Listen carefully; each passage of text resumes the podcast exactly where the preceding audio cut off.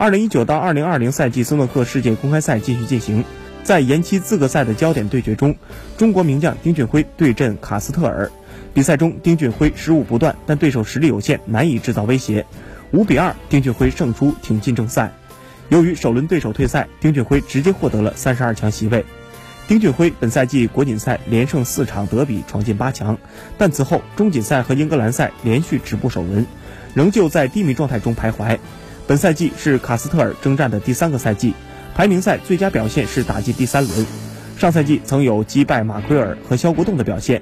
由于正赛首轮对手海菲尔德已经退赛，丁俊晖直接挺进第二轮，将对阵奥唐纳。